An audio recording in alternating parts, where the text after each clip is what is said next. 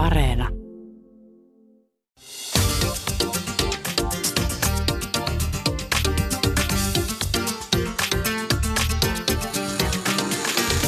Yle Puhe, torstaisin kello yksi ja Yle Areena. Mahadura ja Österkan. Yle Puhe.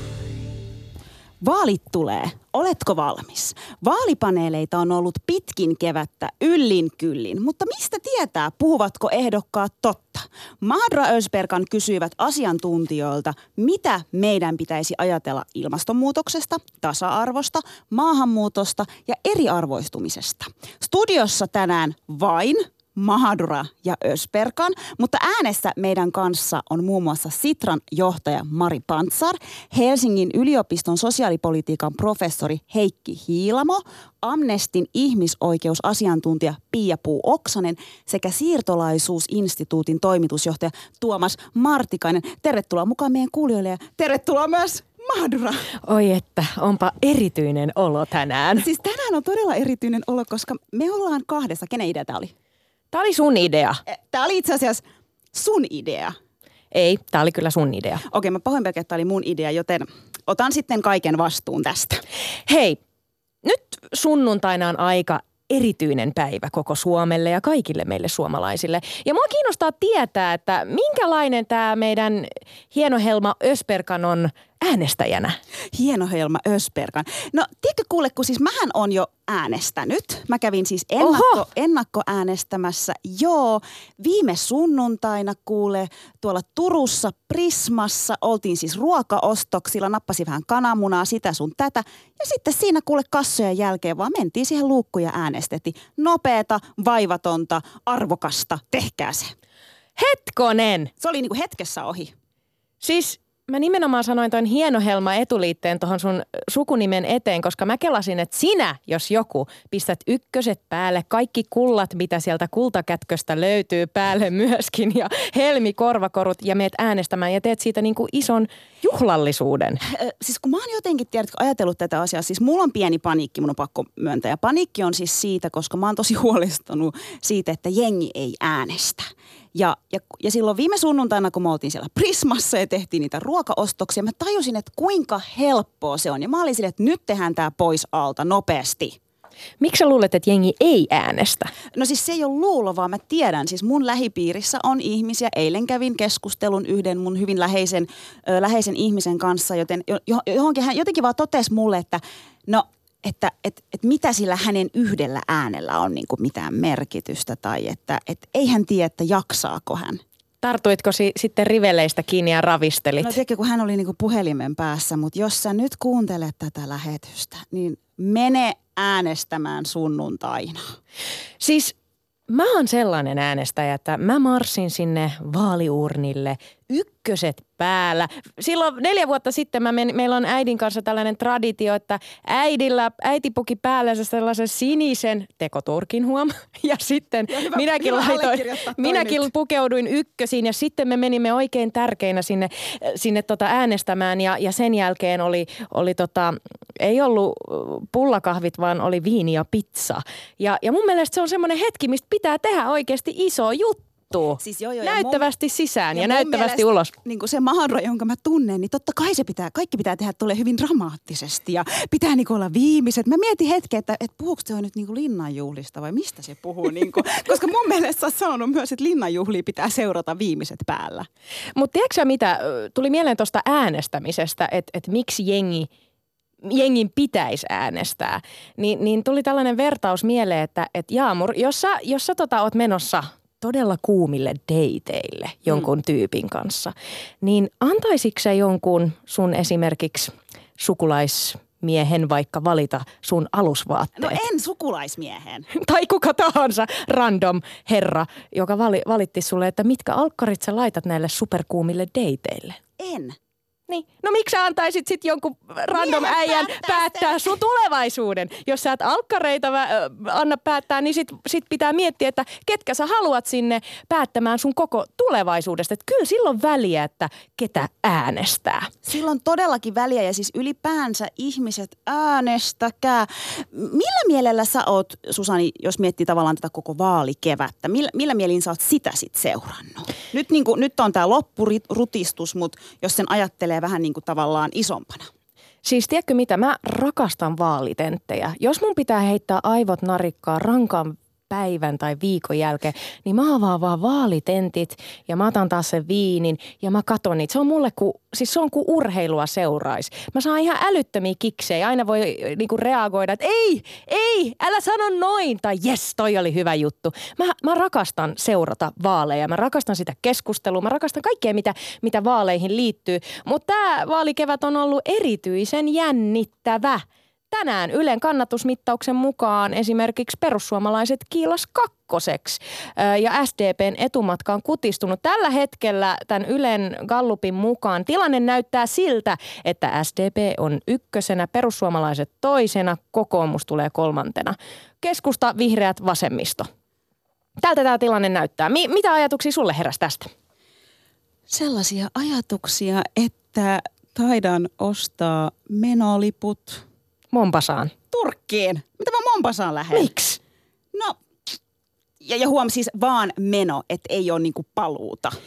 Kuka täällä nyt on dramaattinen? No, joo, joo, joo, siis vitsi, vitsi. Mutta tota, mun on, mä en tiedä siis mitä sä nyt kelaat tästä ja voiko tätä nyt sanoa ääneen, mutta nyt mä sen sanon ääneen, kun mä nyt aloitin tämän jutun. Mutta tota, kun mä kävin ennok- ennakkoäänestämässä, niin mä äänestin ehdokasta, joka kuuluu puolueeseen, joka ei ole nyt ihan tuossa niin kuin ö, kärki kolmoks, kolmosessa, sanotaan esim. näin, niin mä rupesin, mua rupesi ehkä harmittaa, kun mä mietin, että onko tämä nyt se vaihe, kun pitäisi niin kuin taktikoida, jos ei halua, että joku puolue, tiedätkö, mahtuu siihen kolmeen kärkeen, äänestäisikin jotain toista puoletta. Saksa kiinni, mitä mä Ai sä alat niinku taktikoimaan. niin, mä yritän nyt itse asiassa niin saada sut taktikoimaan, koska sä et ole vielä äänestänyt, niin tota, nyt kun sä katot tätä kä- kärkikolmikkoa, niin voisiko se niinku Mutta miettiä? mä, mä vähän haastan sua nyt tuossa, että mikä tuossa kärkikolmikossa nyt sua sit niin kovasti ahdistaa? Niin, että sua ei ahdista tuota perussuomalaiset 16,3 prosenttia lainkaan. No mutta mut mikä sua siinä ahdistaa? Mä oon yrittänyt ja yrittänyt miettiä tavallaan, että no niin Jaamur, nyt mieti jotain hyvää. Mieti jotain hyvää niin kuin perussuomalaisista. Näädä. Mä yritin oikeasti, mä oon herännyt tänään 4.30 ja, ja sen herätyksen jälkeen, jälkeinen järkytys oli se, että mä luin uutisia. Mä katsoin, että okei, että perussuomalaiset on niin kuin noussut. No mutta mut miten se vaikuttaa sun tulevaisuuteen? Miten sä niinku ajattelet, että mi, mit, mitä niinku, no miten, siis- mit, miltä näyttää Ösperkanin tulevaisuus? ei kovin valoisalta. No mä ajattelen ehkä silleen näin, että mietipä nyt tätä neljää viimeistä vuotta. Ketkä meillä on ollut siellä hallituksessa, kuinka paljon on oikeasti kiristetty, mitä tulee niin kuin maahanmuuttoonkin. Meillä on aika paljon lakia muutettu, niin, niin se mä mietin, että jos perussuomalaiset on oikeasti kolmen, kol, kolmen kärkijoukossa, niin kyllä eikö sua niin kuin huolestuta ollenkaan? No siis sanotaan näin, että, että sit se tarkoittaa vaan sitä, että, että joku on kussu jossakin, jos, jos tavallaan pel, pelon ilmapiiri on se, millä, niin kun, millä saadaan äänestäjät liikkeelle. Se on se, mihin mä kiinnitin huomiota tuossa. Että tota, Ylen vaaliasiantuntija Sami Borg selittää perussuomalaisten suosion nousua ää, tällä seksuaalirikos- ja maahanmuuttokeskustelulla, mikä nyt tuossa joulun alla käytiin Oulun keissiin liittyen. Ja, ja tästähän me tehtiin juuri siihen aikaan ää, lähetyskin, että et, et se on todella kiinnostavaa, että sitten kun puhutaan rikollisuudesta – maahanmuuttokulmasta, niin silloin järjestetään hätäkokouksia. Mutta fakta on se, että seksuaalinen häirintä ja väkivalta on Suomessa todella iso ongelma ja, ja se on kasvava ongelma ja, ja me aletaan niin kuin erottumaan jo muista Pohjoismaissa meidän korkeilla luvuilla, niin kyllä niitä hätäkokouksia silloinkin pitäisi olla. Niin, niin kyllä, niin mä, mä oon niin kuin siinä mielessä sunkaan samaa mieltä. En aio todellakaan siis ostaa lippuja Sri Lankaan. Mun mielestä meidän pitäisi nimenomaan jäädä ja, ja vaikuttaa ja puhua, koska se, mikä mun mielestä on huolestuttavaa, on se, että, että, että ihmiset alkaa pelkää toisiaan. Se on se, miksi mua huolestuttaa toi. Mutta, mutta eihän me voida sitten lähteä, ymmärrät sä? Totta, oot oikeassa. Jos käy mitä käy, se selviää sunnuntaina. Jos tilanne näyttää siltä, että et, et siellä on sitten sellaiset puolueet, jotka ei edusta sitä meidän Suomea ikään kuin, sitten me tehdään vaan kaksi kertaa enemmän duunia. Eks vaan? Hei, kuunnellaan nyt tähän ö, seuraavaksi puhelinhaastattelu, jonka me tehtiin Sitran johtajan Mari Pantsarin kanssa. Me ollaan siis nostettu seuraavan tunnin aikana neljä isoa teemaa. Ja ensimmäinen niistä on ilmastonmuutos. Ja me esitettiin Marille ihan ensiksi kysymys, että miten, millä mielellä hän on seurannut vaaleja. Kuunnellaan se nyt. Jännäksihän nämä vaalit kyllä menee, että jos katsoo näitä ilmastonmuutokseen liittyviä keskusteluja, niin täytyy sanoa, että olen ollut kyllä aika hämmästynyt ja välillä aika turhautunutkin, koska joulukuussahan kahdeksan eduskuntapuoluetta teki yhteisen ilmastolinjauksen, että Suomessa tehtäisiin puolentoista asteen mukaista politiikkaa, mutta sitten ne konkreettiset keinot on hyvin kaukana tästä linjauksesta. Mm. Kenellä sun mielestä on kunnianhimoisimmat tavoitteet, mitä tulee ilmastonmuutoksen torjumiseen? No hyvin selkeästi sekä vihreät että vasemmistoliitto erottuu muista puolueista. Seuraavina sitten tulee oikeastaan demarit ja porvaripuolueista kunnianhimoisia RKP. Mutta sitten jos katsotaan näitä muita puolueita, niin kyllä heidän niin kuin konkreettiset toimenpiteet on hyvin kaukana siitä luvatusta puolentoista asteen linjauksesta. Ja totta kai ääripäässä on sitten perussuomalaiset, jotka oikeastaan tarjoaa vaihtoehdon niille, jotka eivät halua ilmastotoimia tehdä. Niin just. Mutta siis on, on myös niitä puolueita, jotka niin kuin lupaavat yhtä sun toista, niin kuin itsekin tuossa äsken, äsken nostit. Niin tota, mistä me tiedetään, että pitävätkö nämä ehdokkaat ja puolueet lupauksensa? Tietysti etukäteen on aika vaikea tietää, että, että, että mitä sitten niin kuin lopullista hallitusohjelman linjaukset tulee olemaan. Nythän näyttää siltä, että varmasti tarvitaan neljä puoluetta enemmistöhallitukseen ja siinä joudutaan sitten tekemään kompromisseja. Mutta ainakin se, että jos tota puolue tai ehdokkaat lupaa puolentoista asteen mukaista politiikkaa, mutta sitten toisaalta sanoo, että ei tarvitse tehdä mitään kovia tai vaikeita päätöksiä, niin silloin voidaan kyllä sanoa, sanoa, että he ihan varmasti fuulaa äänestäjiä. Niin just. Sitran johtaja Mari Pantsar, mitä väärää tietoa ilmastonmuutoksen torjumisesta liikkuu sun mielestä tällä hetkellä? Mihin olisi hyvä kiinnittää huomiota? Oikeastaan ihan tällaisiin niin kuin ilmastonmuutoksen kieltäjiin törmää nykyisin hyvin harvoin, mikä on hyvä asia ainakin Suomessa, että perussuomalaiset myöskin niin kuin myöntää, että ilmastonmuutos on todellinen ilmiö, mutta toisaalta he näkevät, niin että Suomen ei tarvitse mitään tehdä, että muut maat voivat sitten hoitaa nämä Suomenkin päästövähennykset, mikä on mun mielestäni aika vastuutonta. Mutta oikeastaan niin kuin kaksi asiaa, jotka, jotka on tällaista virheellistä tietoa, on, on se, että ajatellaan, että meillä on niin kuin aikaa että monet sanoo, niin kuin, että ei tässä nyt tarvitse tulevina vuosina kovin kovia päätöksiä tehdä, että kun niitä ei ole tehty viimeiseen 20 vuoteen, mutta juuri se, että kun parikymmentä vuotta on viivytelty, niin nyt niitä päästövähennyksiä joudutaan tekemään hyvin nopealla aikataululla. Toinen ehkä on sitä mittakaava ajatellaan sitä, niin kuin, että ilmastonmuutoksen hillintä tai päästöjen alasajo voidaan hoitaa siten, että tehdään yhdellä sektorilla toimenpiteitä, vaikka energiantuotannosta tai liikenteestä tai ruokavaliosta, mutta oikeasti tilanne on se, että meidän pitää ihan joka sektorilla ajaa päästöt nollaan. Että tämmöinen niin kuin mittakaava denialismi tai aikatauludenialismi on, on ilmastodenialismin uusia muotoja. No mitä päätöksiä meidän pitäisi tehdä just nyt? No meidän pitäisi kiristää meidän tota päästövähennystahtia Suomessa. Esimerkiksi vuonna 2030 nykyisen 40 prosentin päästövälennystavoitteen sijaan meidän pitäisi vähentää 60 prosenttia. Ja sitten meidän pitäisi olla hiilineutraaleita 2030 mennessä. Ja tota, se tarkoittaa sitä, että meidän pitäisi jokaiselle sektorille tehdä myös sektorikohtaiset päästövähennyssuunnitelmat, että miten esimerkiksi teollisuudessa tai maataloudessa tai liikkumisesta vähennetään päästöjä mitkä on ne keinot. Ja toisaalta sitten sekään ei riitä, että päästöt ajetaan alas, vaan meidän pitää kasvattaa hiilinieluja, eli me ilmasta jo sinne joutunutta hiilidioksidia. Ja pitää sitten pitää huoli meidän hiilinieluista, metsänhakkuut pitää olla kestävällä tasolla ja nyt kun on vähän, vähän tota erimielisyyksiä siitä, että mikä on kestävä metsänhakkuutaso, niin kyllä mä noudattaisin tässä ilmastonmuutoksen tilanteessa varovaisuusperiaatetta. Että sehän ei kauhean vaarallista ole kenellekään, jos tota hiilinielut vaikka väliaikaisesti kasvaa enemmän kuin tarvitsisi. Juurikin näin. Yle oli kirjoittanut ja tehnyt siis todella hyvän jutun liittyen aiheeseen ja, ja se oli ikään kuin otsikolla, että näin poliitikot vaikuttavat ruokavaliosi, vaatteisiisi ja autoiluusi, että luulitko tekeväsi arjen ilmastovalintasi itse. No nyt mä haluankin kysyä Mari Pantsar, että mitä Miten meidän päättäjät voi säädellä yksilöiden tekemisiä, koska nythän ollaan niin kuin oikeasti siinä pisteessä, että kaikkien pitää toimia. Niin mikä on päättäjien vastuu siinä, että, että he voisivat säädellä sit yksilöiden tekemisiä? Päättäjien pitää ensinnäkin niin kuin nyt tulevan hallituksen ohjelman linjauksessa antaa hyvin selkeä indikaatio, että Suomi on tosissaan näiden päästövähennystoimien suhteen ja ilmastotoimien suhteen.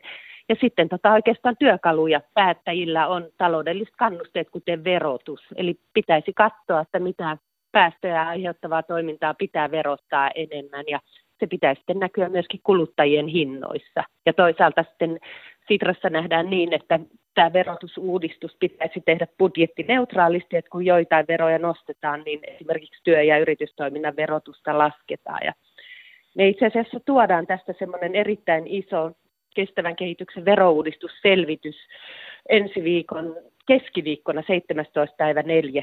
Et ei haluttu tuoda tätä ehdotusta nyt ennen vaaleja, koska oikeastaan näissä vaalikeskusteluissa helposti mennään pisteveroihin, että tarvitaanko lihaveroa tai polttoaineveroa, mutta meidän pitäisi katsoa tätä koko pakettia ja sitten arvioida, että mitä vaikutuksia silloin ihmisille. Ja me tullaan myöskin ehdottaa, että tässä verouudistuksessa pienempi tuloisille ja vähävaraisille voidaan antaa tulonsiirtoja tai vaikka tämmöisiä kertasummapalautuksia, jotta kaikki sitten pysyy mukana eikä kukaan joudu kohtuuttomasti kärsimään. Oikeastaan sitten vielä toinen vaihtoehto, mitä poliittiset päättäjät voi tehdä, niin on kiellot. Eli kielletään fossiiliset polttoaineet, mehän ollaan jo kivihiili kielletty, EU on kieltänyt muovituotteita ja jos me ei niin kuin vapaaehtoisesti saada näitä päästöjä vähenemään, niin ikävä kyllä me mennään pian semmoiseen kieltojen maailmaan, että sitten kielletään diesel- ja bensa-autoja, kielletään lentämistä ja rajoitetaan ehkä kuluttamista ja se on erittäin ikävä maailma. Mihin, Mari Pantsar, äänestäjien tulisi kiinnittää huomiota, kun he äänestävät? Mistä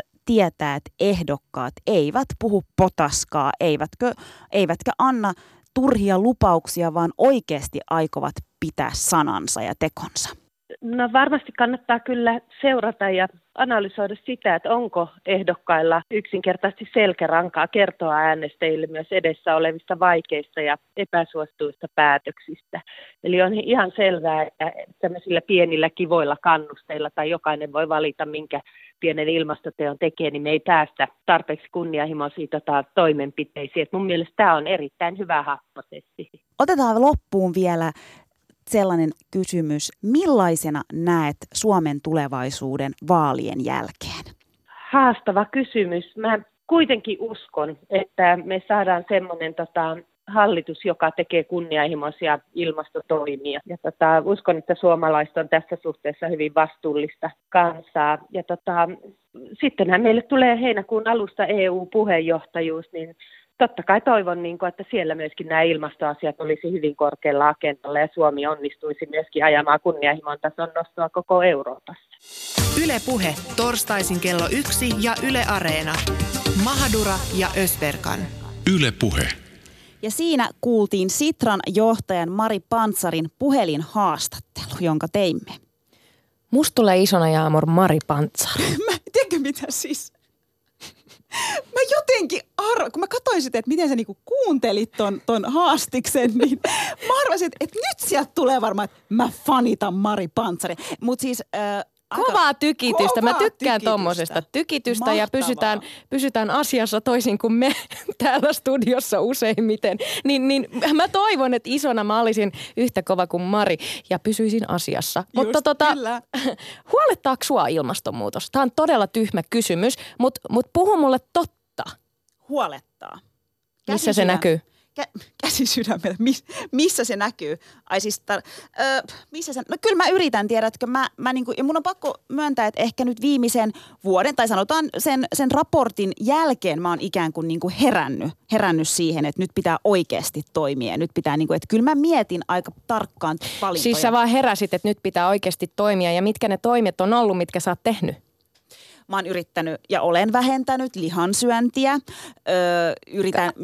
Mi, et sä voi olla tuolla asenteella, että sä vähättelit sit sitä. Ei, kun mä... e- Sä olit sillä, ei, ei, kun- ootko. Mut Ei, kun tää oli oikeasti semmoinen, että ootko oikeasti vähentänyt Olen, lihansyöntiä? olen. Siis Mitä se yri- tarkoittaa? No mä niin yritän syödä vaan kerran viikossa. Se ei aina onnistu. Mä nyt on tosi rehellinen, se ei aina onnistu, mutta siihenkin on syynsä. Öö, mä yritän niin minimi, tai niin tavallaan vähentää sitä siis ruokahävikkiä, tiedätkö, että ei heitettäisi, että syödään se, mitä tehdään oikeasti. Olen yrittänyt öö, kierrättää mun vaatteita ja yritän vähentää. Sä tiedät, mä oon supermaterialisti. Niin, Mä oon tähän mä olin super- tulossa. No niinpä tietysti sä olit siihen tulossa. Niin, niin kyllä mä niinku yritän myös sen eteen tehdä paljon duunia. Mutta siis ö, teenkö konkreettisesti itse töitä ilmastonmuuton tor en todellakaan tee. En todellakaan tee, pitäisi tehdä paljon enemmän. Ja, ja mun, on, mun on pakko sanoa, mun mielestä tota Mari Pantsar nosti tuossa tosi hyvin sen, että tässä on niinku, mä en nyt heitä vastuuta vaan niinku päättäjille, mutta mulle ainakin päättäjien päätökset ja, ja teot oikeasti toimis tosi hyvin. Mä tarkoitan, mitä tulee verotuksen. Jos se jauhelihapaketti maksaa, tiedätkö, enemmän kuin joku kasvisruokavaihtoehto, niin kyllä mä, niinku, kyllä mä siirtyisin Niin, et sä- kasviksen. Mä olisin niinku helppo tavallaan tohon linjaan Niin, menee, että sua, sua, sä kaipaat sitä, että sua ohjattaisiin siihen Kyllä. su, suuntaan veropäätöksin ja muin, muin. Ja niinhän se on, että länsimaalaisten pitäisi vähentää lihansyöntiä 90 prosenttia. Muuten ilmastonmuutoksen hillintä ei onnistu. Ja mä oon, siis tämä Ösperkan, joka, kun Mahadura Ösperkan alkoi kolme vuotta sitten, hmm. sä puhuit äh, kasvissyönnistä, mitä se oli, tuommoista tofu-shittiä. Sä aina sanoit, että et kai sä vaan vie mua syömään tofu-shittiä. Nyt on vähän eri ääni kellossa. Mutta miksi? Miksi on vähän eri ääni kellossa? Ilmastoraportti. Ilmastoraportti ja myös sun kumppanis terveisiä vaan kuule kotiin, joka tekee maailman parasta kasvisruoka. Mä oon sen tyypin kautta oikeasti, tää ei ole mikään läppä. Siis mä, en, mä vihasin, mun mielestä tofu maistuu purukumilta tai puulta, jotain siltä väliltä. Tää jäbä tekee ihan törkeän hyvää tofua. Teekö mä oon näin helppo? Siis mä oon Girl, näin helppo. Sun pitää vaan oppia kokkaamaan, that's it, mutta kun sä et osaa kokkaa, se lähtee siitä. Mutta siis, jos puhutaan noista niinku omien elämien valinno, oman elämän valinnoista, Kerro sun elämän valinnoista, niin mä, mä No haluan- tässä me ollaan vähän niin kuin eri. Mä välillä mietin, kun sä tuut tänne, tänne tota, aina kun me nähdään joka viikko, niin sulla on jotain uutta päällä. Sä oot ostanut jotain uutta ja kun mä kysyn, että mistä sä oot ne ostanut, niin aika usein vastaus on joku halpa, halpa liikeketju.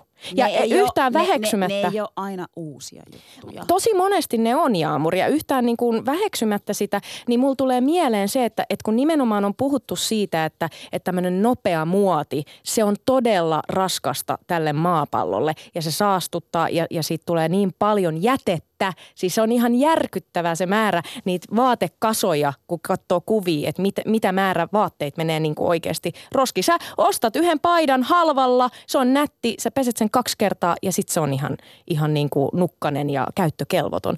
Niin, niin mä mietin tällaisen niin kuin yksilötason valintoi, niin että me ei voida vain jatkaa sellaista elämäntyyliä, että me shoppaillaan ihan sikana mahdollisimman halvalla, mutta sitten taas tullaan sitten siihen, laman lapsena, köy, köyhän lapsuuden eläneenä, niin ei silloin ole välttämättä mahdollisuutta ostaa sitä kotimaista design ää, marimekkoa tai, tai jotain niin paikallisesti tuotettua vaatetta, koska se on niin hemmetin kallista. Kirpputori jää sitten vaihtoehdoksi, mutta hei, kirpputoreilta tekee kyllä aikamoisia löytöjä. Mutta ei to- ollut tarkoitus siis syyllistää sua ollenkaan. Hei, hei, tiedätkö mitä? Siis pitää ja saa syyllistää. Mun en mä syyllistänyt.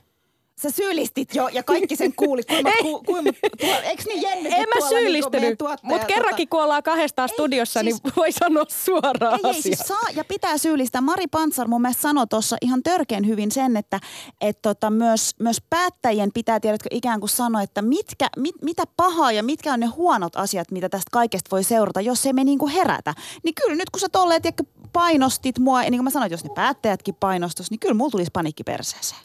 tai siis tulikin. Mutta siis mä syyllistän nyt myös vähän itteeni. Pakko katsoa peiliin, että minäkin tässä paasannut lihansyönnistä jo pitkään, mutta sitten kuitenkin olen lennellyt menemään sen, minkä kerkeen halpojen tar- tarjouslentojen perässä. Ja, ja tässä oli niinku kohta nyt on ilmastoraportin myötä, että oli pakko alkaa funtsia, että, että voiko me jatkaa tätä? Voinko mä niin kuin oikeasti lentää joka kuukausi jonnekin kaupunkilomalle jonnekin? No nyt oli vähän liioitellusti sanottu, että joka kuukausi, mutta jos kolmelkympillä pääsee köpikseen bilettää mimmifrendien kanssa, niin hei, vähänkö siistiä. Ja, ja näitä mä oon niin kuin yrittänyt nyt miettiä, että mun on pakko vähentää, mutta sitten tulee taas se. Sulla on juuret Turkissa, mulla on Sri Lankassa. On aikoja, jolloin meidän on pakko pakko mennä. Kun mä oon, mä oon siis ajatellut, että mä lopetan lentämisen kokonaan ja jatkossa matkustelen vaan junalla tai, tai pyöräilen jonnekin. Ja mä oon alkanut käymään Suomessa. Siis mä oon ollut kaksi kertaa Lapissa se on ollut ihan fantastista. Mutta Sri Lankaa voi kestää vähän pidempää pyöräileminen. No sitäpä just ja mun on kyllä pakko myös myöntää se, että en mä sinne Turkkiin voi olla menemättä. En siis mitenkään. No mitä nyt toivotaan, että päättäjät, minkälaisia ratkaisuja me toivotaan, että päättäjät tekee mun ykkös, ykkösajatus tässä on se, että et nyt kun on, on ollut näitä uutisia, että, että faktan tarkistuksesta moni, moni tota ehdokas on jäänyt vähän kiinni, että sieltä tulee vähän, vähän sitä sun tätä tietoa – ilmastonmuutoksesta ja mitä voidaan oikeasti tehdä, niin mä oikeasti toivon selkärankaa. Sitä, että puhutaan niistä asioista kun ne on. Meillä on tutkittua tietoa, meillä on tutkijoita, niin helvetti soiko. Kuunnellaan niitä.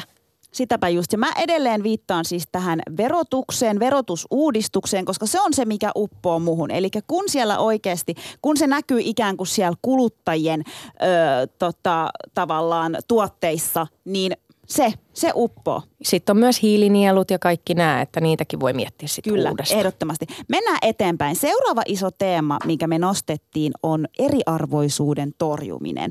Ja siitä me soitettiin Heikki Hiilmolle. Ja kuunnellaanpa se nyt sitten tähän väliin. No oikeastaan ihan hyvällä mielellä, että toisin kuin silloin neljä vuotta sitten, niin nyt puhutaan mahdollisuudesta, että voitaisiin hyvinvointivaltiota myös kehittää ja ei ole pelkästään puhetta säästöistä ja leikkauksista. Että siinä mielessä minusta tilanne on paljon parempi ja, ja myös tuo työllisyyskehitys on, on tuonut semmoista positiivista virettä ja hyvää, hyvää myönteisempää keskustelua. Heikki Hiilamo, sun tutkimusalaan kuuluu nimenomaan köyhyys, syrjäytyminen ja eriarvoisuus yhteiskunnassa.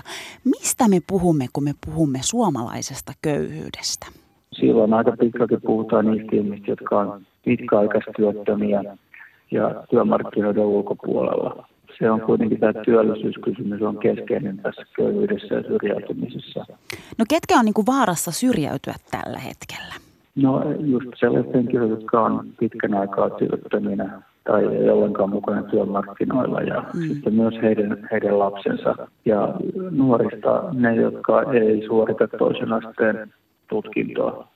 Lähdetään syventymään siihen, että tavallaan, että millaisin keinoin voidaan torjua eriarvoistumista. Toki sanoit, että, että, että tulevaisuuden näkymät – ehkä saattaa olla niin paremmat, mutta mut tota, nuoria huolettaa tulevaisuus ja, ja paljon puhuttaa työllistyminen.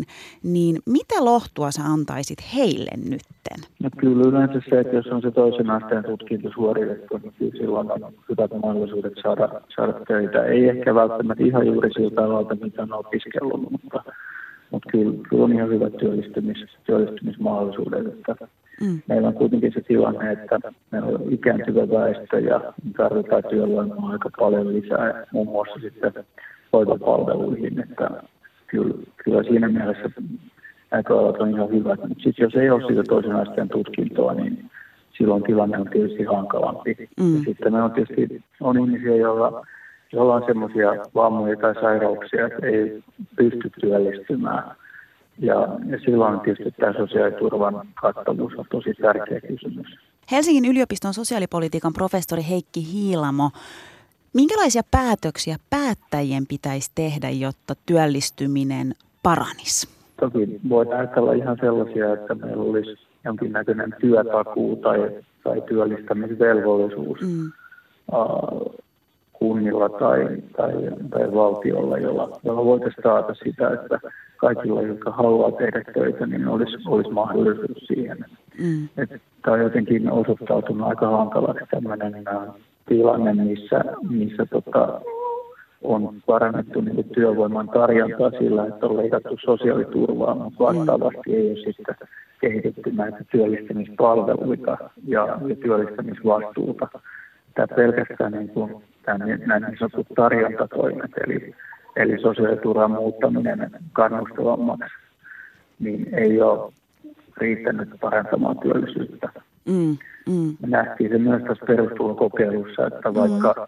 tähän kokeiluun osallistuneilla oli erittäin hyvät kannustimet, oli todella iso porkkana, niin siitä huolimatta nämä perustuloa saavat ei työskennellyt sen useammin kuin, kuin sitten muutkaan. Puhutaan seuraavaksi hieman asenteista. Millä tavalla ihmisten ahdinko vaikuttaa esim. asenteisiin maahanmuuttajia kohtaan tai moniarvoista yhteiskuntaa kohtaan? Ja, ja mitä sun mielestä päättäjien pitäisi tehdä yhteiskunnan rauhan säilyttämiseksi? No ehkä voi sanoa niin, että meillä on perinteisesti ajateltu, että kaikki on periaatteessa työhalusia ja kaikkia pitäisi kohdella samalla tavalla. Ja nyt jos meillä tulee tämmöinen politiikka, että me kohdellaan hyvin eri tavalla maahanmuuttajia ja sitten niin sanottuja kantasuomalaisia, niin se, siitä oikeastaan alkaa semmoinen polku, että me ruvetaan kaikki kohtelemaan vähän eri tavalla ja, ja ollaan hirveän paljon epäileväisempiä, luotetaan ihmisiä vähemmän.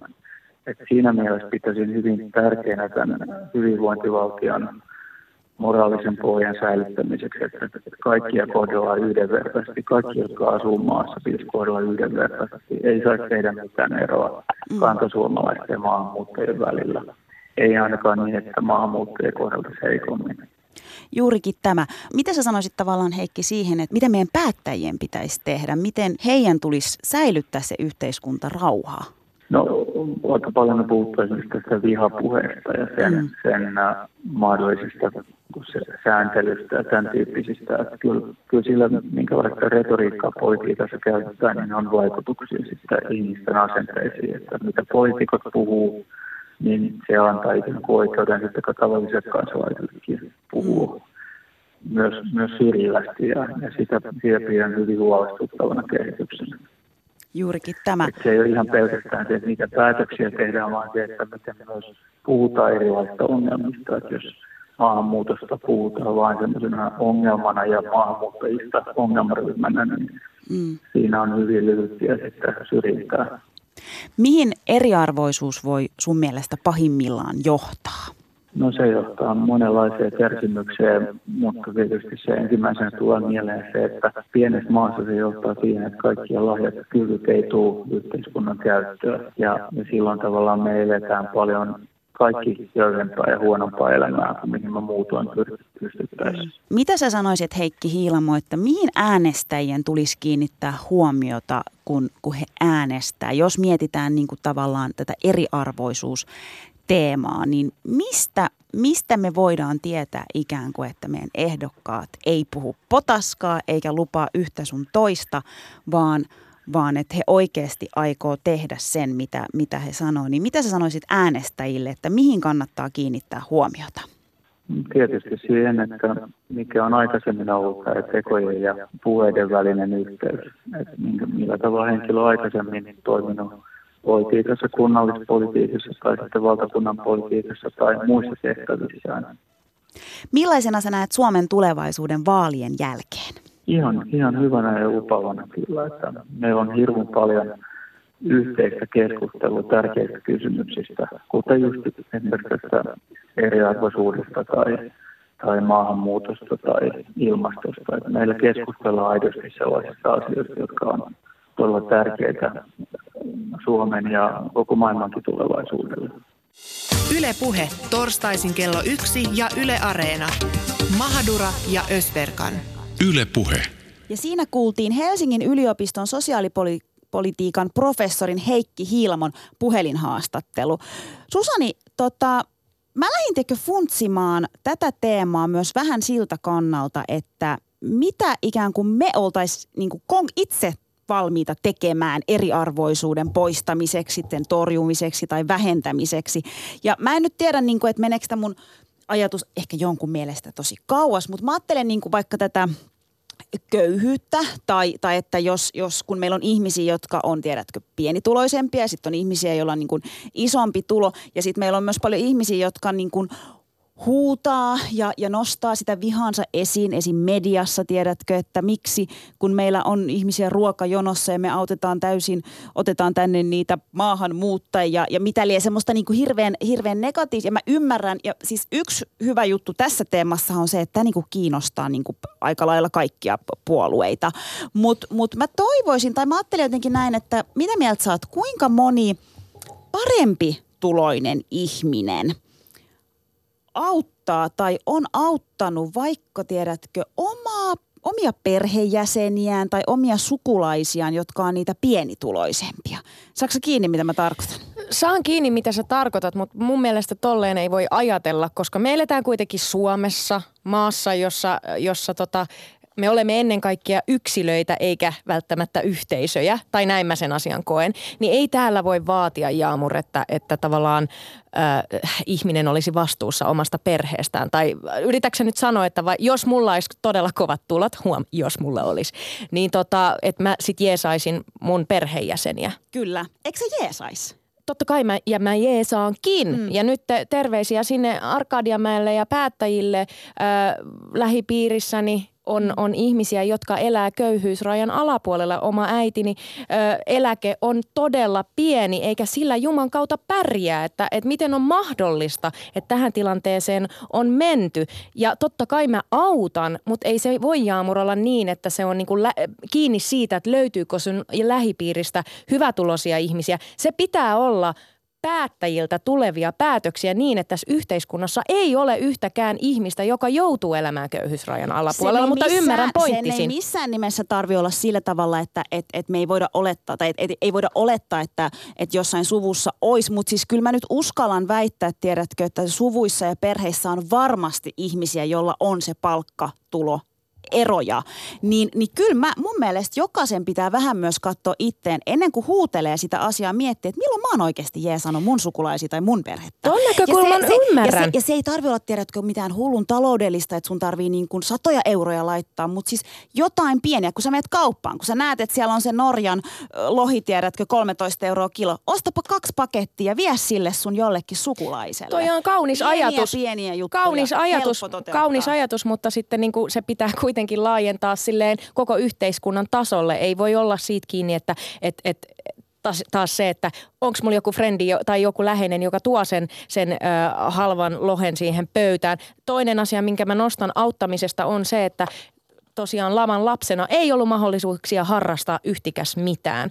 Mun mielestä semmoinen olisi tosi tärkeää, että mietittäisiin, että miten vähävaraisia perheitä voidaan tukea ja jeesata niin, että kaikki lapsi, kaikilla lapsilla olisi mahdollisuus harrastaa. Kyllä, mutta äh, sanon vielä nopea sen, että mun mielestä on kuitenkin myös tärkeää miettiä se, että me ei voida sysätä kaikkia päättäjiin, päättäjille, vaan meidän pitää myös itse Mun mielestä päättäjille suurin vastuu ja sitten jokainen voi funtsia itsekseen, että Suuri vastuu, teenkö asioita perheelle eteen. pitää katsoa myös peiliin. Mennäänkö eteenpäin? Mennään eteenpäin. Taisteluksi. Seuraavaksi tota, puhutaan tasa-arvosta ja yhdenvertaisuudesta ja meillä on puhelinhaastattelussa ihmisoikeusasiantuntija Amnessilta Pia Puu Oksanen.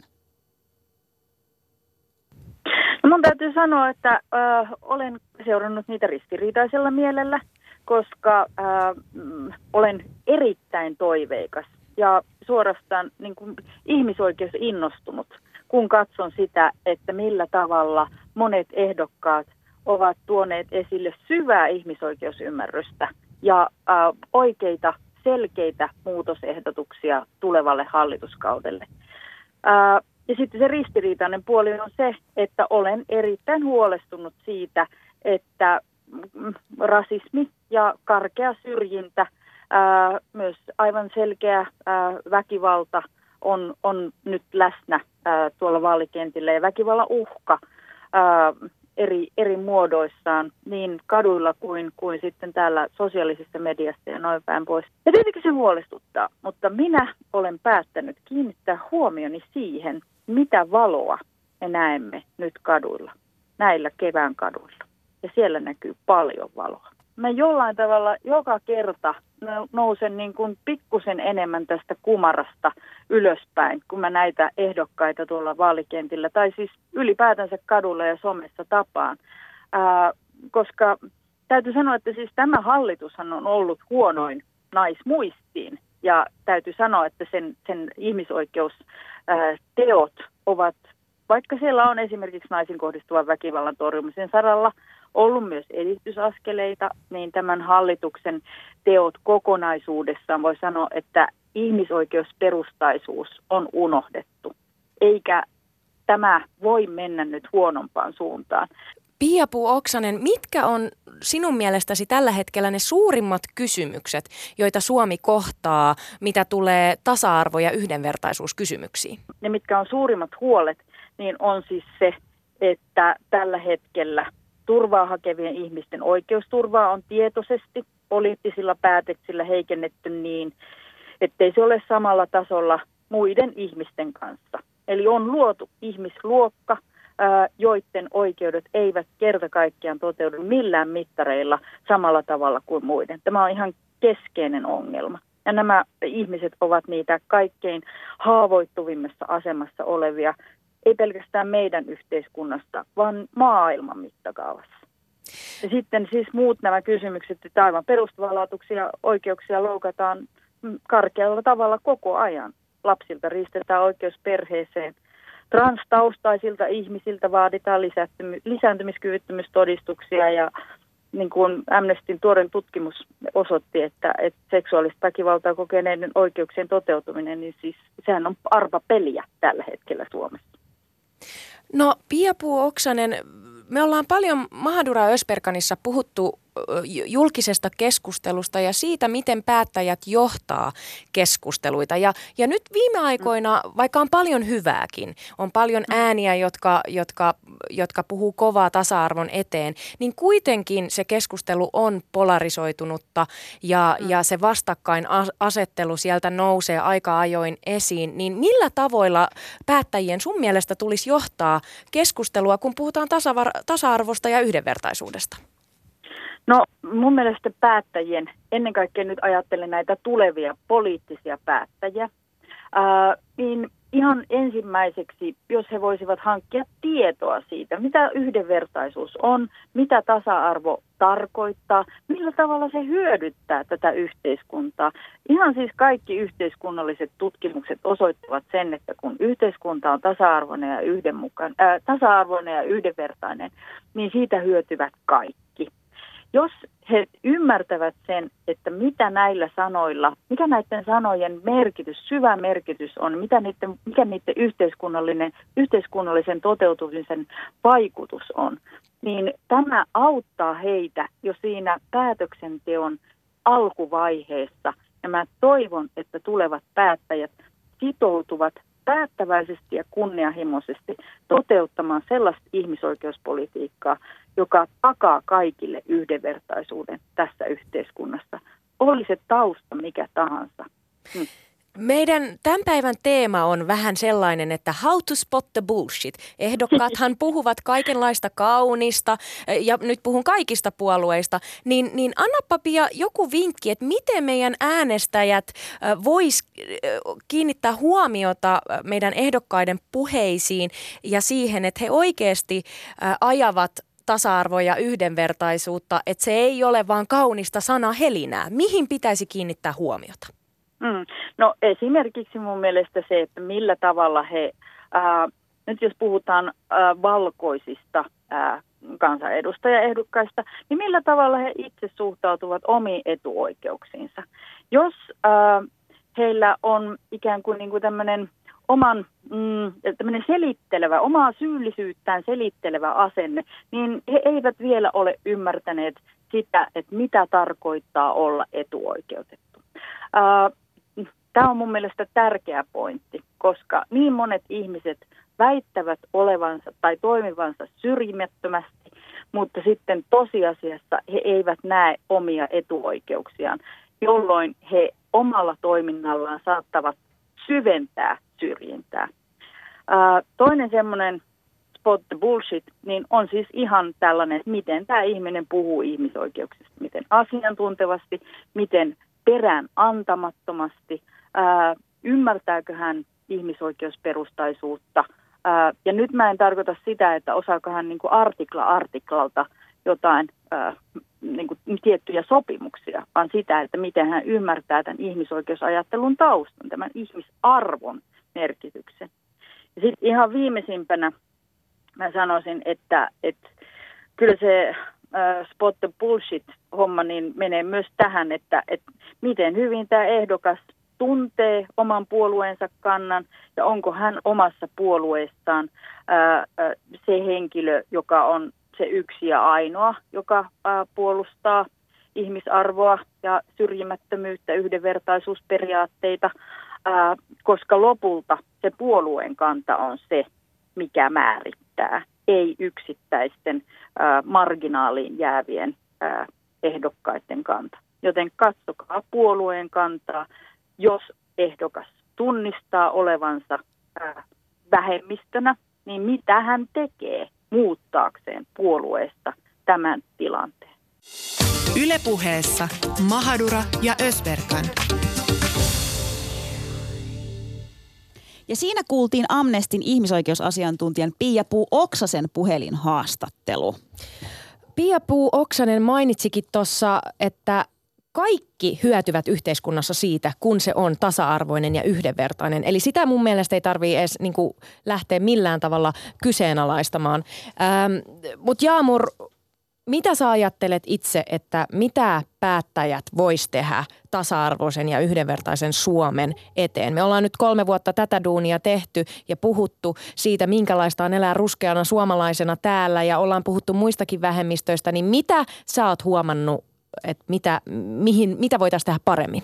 No se, mitä voitaisiin tehdä ehdottomasti paremmin, on siis se, että miettii, minkälaista retoriikkaa käyttää, minkälaisia sanavalintoja käytetään, miten, miten eri, tiedätkö, yhteisöstä, eri vähemmistöjen edustajista puhutaan. Se on sellainen, mikä on mun mielestä todella huolestuttava, että väliltäkö suuloksahtaa auki, että miten meidän päättäjät voi puhua tolla tavalla. No mikä siinä puheessa nyt sitten on niin erikoista, jos he puhuu totta? Totta. No puhuvatko he sun mielestä siis oikeasti totta, mutta se puhehan on siis alentavaa. Se on sellaista puhetta, jolloin oikeasti öö, me, me lisätään ikään kuin sitä, että et me jätetään osa ihmisistä täysin ulkopuolelle tästä yhteiskunnasta. Joo, toi mun kysymys oli vähän ironinen sitten, mutta siis... Mä huomasin, että sä yritit, yritit olla se vastarina kiski, mutta ei, tota, ei, ei mu- se nyt ihan tässä. Ei, mutta siis se on se asia, josta mä olen erittäin, erittäin huolissani. Mä olen myös erittäin, erittäin pettynyt ja tässä mä oon kerrankin sun kanssa samaa mieltä. Mä oon todella pettynyt siihen, miten, millä tavalla tätä keskustelua on Suomessa johdettu,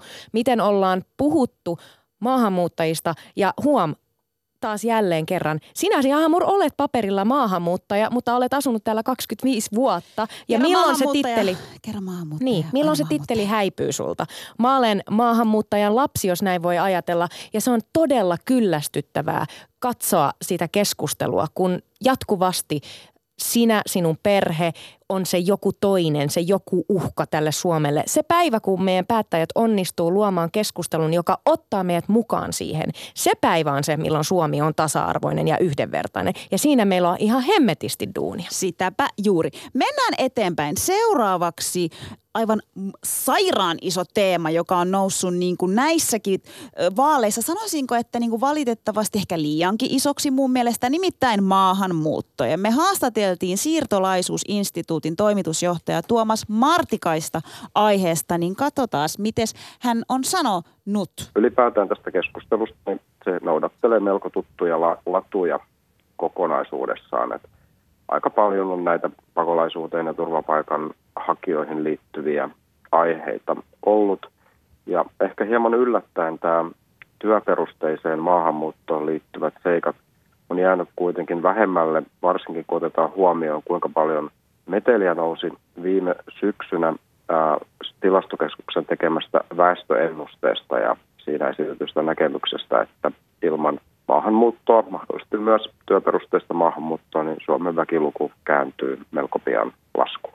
Mikä Tuomas tässä keskus, julkisessa keskustelussa ja vaalikampanjoinnissa on erityisesti pistänyt sun silmään? Ensiksi voisi niin todeta sellaisen yleisen asian, että puhutaan maahanmuutosta, mutta ei maastamuutosta. Eli nämä kansainvälisen liikkuvuuden, kansainvälisen muuton virrat eri suuntiin on aina yhteydessä toisiinsa. Eli tämä kotimainen keskustelu on hyvin paljon fokusoitunut nimenomaan maahanmuuttoon. Toinen seikka on, tässä on taustalla jo pidempi kehityskulku, on se, että tämän maahanmuuttokriittisen liikkeen esille nostamat aihepiirit on niin kuin normalisoitunut näiksi keskeisiksi aihepiireiksi, mistä Suomessakin, Suomessakin puhutaan ja maahanmuutosta ei puhuta oikeastaan ää, koko sen ilmiön suuren kirjon kautta, mitä siihen sisältyy, vaan tämä niin kuin pakolaisfokus jatkuu siinä tällä hetkellä. Mistä Tuomas Martikainen meidän pitäisi puhua, kun me puhutaan Suomesta ja maahanmuutosta? Henkilökohtaisesti pidän hyvänä sitä, että tätä ilmiöä katsotaan kokonaisuutena. Eli mitä kaikkea tähänkin kenttään kuuluu. No siinä on lähtökohtana se, että äh, hyvin pitkään Suomi oli kuitenkin laajemmassa eurooppalaisessa ja maailmankin katsonnossa tämmöinen vähän vähävaraisempi maa. Mutta tämä asema on muuttunut melko lyhyen aikavälin sisällä niin, että Suomesta ei enää niin paljon lähdetä pois kuin täältä aikaisemmin lähdettiin ja tänne tullaan aikaisempaa enemmän. Että tavallaan se, että Suomi on vaurastunut, niin yksi seuraus siitä on se, että meidän asema näistä kansainvälisten muuttoliikkeiden lähtö- ja tulomaana on muuttunut. Toinen seikka on se, että kun me puhutaan tästä aihepiiristä, niin on hyvä muistaa se, että me eletään avoimessa yhteiskunnassa, joka on varsin riippuvainen eri tyylisestä kansainvälisestä yhteydestä ja yhteyksistä. Ja yksi osa siitä on tämä ihmisten liikkuvuus. Suomessahan ei ole ollut niin kuin työperusteista muuttoa, se ei ole missään vaiheessa ollut erityisen keskeistä täällä. Sen sijaan valtaosa ihmisistä, ketä tänne on tullut erilaisia perheiseen, avioitumiseen ja niin edelleen liittyviä. Ja viime aikoina sitten jonkin verran myös opiskelun myötä. Tietysti mielestäni niin kauan kun me eletään sellaisessa maailmassa, mikä on, missä on tämmöistä varsin monipuolista kansainvälistä riippuvuutta, niin tämä kansainvälinen liikkuvuus on yksi osa sitä. Ja tässä kokonaisuudessa minun käsityksen mukaan pakolaisuuteen ja turvapakuhakuun liittyvät seikat on poikkeustapaus, jonka ei tulisi määritellä sen keskustelun peruslähtökohtiin. Miten sä ajattelet, että minkälaisia uhkakuvia maahanmuutosta sinun mielestä maalataan Suomelle ja pitääkö nämä uhkakuvat paikkansa? Tässä on niin kuin isossa kuvassa nimenomaan se, kun me puhutaan maahanmuutosta laaja-alaisena ilmiönä, tietynlainen perspektiiviharha. Eli maahanmuutto assosioidaan nimenomaan ja yhdistetään jollakin tavalla kulttuuriseksi tai muuten erilaiseksi miellettyjen ihmisten muuttona, mikä on lähtökohtaisesti virheellinen käsitys. Ja tähän kun yhdistetään vielä ajatus siitä, että erilaiset kulttuurit, uskonnot, elämäntavat, mitä näitä nyt on, olisi jotenkin pysyväisluontoisesti erilaisia, mikä ei myöskään pidä paikkaansa, niin tämä on tavallaan se cocktail, mistä sitten nämä, nämäkin käsitykset kumpuaa. Ja jos me katsotaan noin yleiskuvaa, niin Suomen muuttaneista ihmisistä noin kolmasosa on muista länsimaista, noin kolmasosa entisen Neuvostoliiton alueelta, Venäjältä, Virosta etupäässä ja yksi kolmasosa on tullut sitten muualta. Ja maahanmuutto on tavallaan tällainen niin helppo syntipukki, millä sitten monia asioita voidaan perustella. Miten ilmastonmuutos vaikuttaa kansainvälisiin muuttoliikkeisiin? No, tämähän on seikka, mistä on niin esitetty aika hurjakin lukuja julkisuudessa.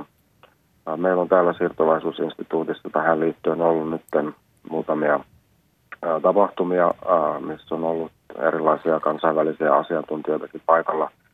Se yleiskuva voitaisiin sanoa, että, että ilmastonmuutos vaikuttaa muutamalla eri tavalla. Ensinnäkin meillä on näitä sään ääriilmiöitä – joiden seurauksena ihmiset joutuu usein melko lyhyen ajan sisällä liikkumaan eri puolille. Nämä pääsääntöisesti tapahtuu siellä alueella, missä nämä tapahtuu. Ja usein ihmiset, jos onkin mahdollista, niin palaavat takaisin kotiseudulle. Näittehän on ennustettu nyt yleistyvän tulevaisuudessa. No toinen seikka on sitten se, että on tällaisia pitkäaikaisia, pitkäaikaisia ja kuin hitaita muutoksia, vaikka kuivuuden lisääntyminen ja, ja vesivarojen vähentyminen, taikka päinvastaisesti lisääntyminen, niin niiden seurauksena ihmisillä on aikaa enemmän miettiä. Ei niinkään synny sellaisia hetkellisiä massa, massaliikkeitä, vaan usein koitetaan monipuolista sitä taloudellista pohjaa, millä sitten perhe tai yksilöt elävät. Jos nämä jatkuu hyvin pitkän aikaa, niin silloin saattaa tulla sitten eteen se, että ihmiset alkaa etsimään yksinkertaisesti niin kuin parempia elinolosuhteita, jolloin tyypillisesti edelleen liikutaan sitten sen alueen tai maan ää, sisällä ja niin poikkeustapauksissa toistaiseksi on ollut näitä tällaisia kansainvälisiä liikkeitä. on niin kuin, oma käsitykseni on se, että lyhyellä aikavälillä nämä ilmastonmuutoksen vaikutukset kansainväliseen muuttoliikkeeseen melko vähäisiä – mutta erityisesti jos nämä ilmasto, ilmasto muuttuu sitten pitkäaikaisesti merkittävästi huonompaan suuntaan nykyisestä, niin silloin saattaa tulla kysymykseen sitten näitä, näitä niin kuin suurempien ihmisjoukkojen siirtymisiä. Meidän teema tänään on ollut vähän sellainen, että how to spot the bullshit. Eli mistä tiedämme, että, että oma ehdokkaani tai ehdokkaat puhuvat totta, kun puhuvat tietyistä aiheista, niin, niin mihin sun mielestä äänestäjien tulisi kiinnittää huomiota, kun he äänestää ää, ja, ja kun kysymyksessä on maahanmuutto? No äänestäjät tietysti tekevät omat päätöksensä. Yksi yksittäinen seikka olisi se, että tyypillisesti niin toimijat, jotka toitottaa vain jotain yhtä asiaa, niin he, he ylikorostaa sen merkitystä. Et tota, se voisi olla sellainen ehkä perusnyrkkisääntö. Toinen, jos haluaa perehtyä tähän asiaan edes niin kun pintausydämeltä, niin kannattaa tutustua esimerkiksi tilastokeskuksen maahanmuuttajat ja kotoutuminen nettisivustoon, jossa on sitten tällaista perustietoa aihepiiristä ja sitten löytyy toki paljon muutakin ää, tietoa, mitä voi etsiä, vaikkapa tuolta kaupungin kirjaston marssia ja alkaa etsimään. Yle Puhe, torstaisin kello yksi ja Yle Areena. Mahadura ja Ösberkan. Yle Puhe. Ja siinä kuultiin Siirtolaisuusinstituutin toimitusjohtajan Tuomas Martikaisen puhelinhaastattelu. Anna mä arvaan, haluatko olla Tuomas Martikainen isona? Kyllä mä voisin olla kasvaa isona Tuomas Martikaiseksi tai Pia Puoksaseksi tai Mari Pantsariksi tai, tai sitten äh, meidän, meidän tota eriarvoisuusasiantuntijaksi Heikki Hiilamoksi. Et kyllä kaikilla on ollut aika hemmeti hyviä pointteja, mutta arvaa mikä tässä haastattelussa oli jotenkin ihanaa. Mikä? Se, että maahanmuutosta puhuttiin laajana ilmiönä. Joo. Että Suomestakin lähtee ihmisiä jonnekin, tänne tulee ihmisiä rakkauden perässä, opiskelun perässä, työn perässä. Että se niin kuin maahanmuuttokeskustelu on typistetty nimenomaan, niin kuin Tuomas Martikainen sanoi, tähän, tähän niin kuin pakolaiskeskusteluun tai turvapaikan hakijakeskusteluun. Toinen juttu, mikä tuli tuosta mieleen – on, on, on tavallaan se, että millä tavalla me kerrotaan maahanmuuttajien tarinoita. Ja nyt katse taas, kuinka monta kertaa mä oon ehkä tämän sanonut ja varmaan tämä tulee ulos korvista jo sultakin Jaamur, mutta millä tavalla me kerrotaan tarinoita maahanmuuttajista? Ää, niin pitkään kuin meillä pitää olla erikseen periaatteessa tällainen Mahadura Ösperkan ohjelma, jossa fokus on se, että miten me nähdään tämä, tämä maa, niin niin pitkään meillä on, ehkä on ongelma. Mutta sitten kun sä pääset sinne, sinne uutisten lukijaksi ihan toimittajina, muina miehinä muidenkin joukossa, niin siinä kohtaa ehkä aletaan olla jo – oikeilla jäljillä. Kolmas seikka, mikä mulle, nousi tuosta haastattelusta mieleen, oli se, että, että on puolueita, jotka haluaa rajoittaa maahanmuuttoa ja jotka lietsoo pelkoa, mutta nämä samat puolueet ei aseta kunnianhimoisia ilmastonmuutoksen vastaisia tavoitteita. Ja just tässä Tuomas Martikainen puhui tuossa haastattelusta, että, että ilmastonmuutos tulee, jos tilanne jatkuu tai pahenee, niin se tulee väistämättä tarkoittaa sitä, että, että ihmiset liikkuu paikasta toiseen. Mutta Suomi, mihin suuntaan se on menossa? Mitä sanoisit Jaamur? Sunnuntaina selviää. Sunnuntaina selviää ja please äänestäkää nyt, teekö, kattokaa mi- mitä tapahtuu nyt näinä viimeisenä päivänä ja, ja miettikää, että mihin suuntaan te haluatte oikeasti Suomen menevän. Mä haluan Suomen siihen suuntaan, että se edustaa meitä kaikkia, ei vaan tiettyjä. Jännityksellä odotetaan sunnuntaita, eikö vaan? Kyllä, näin on.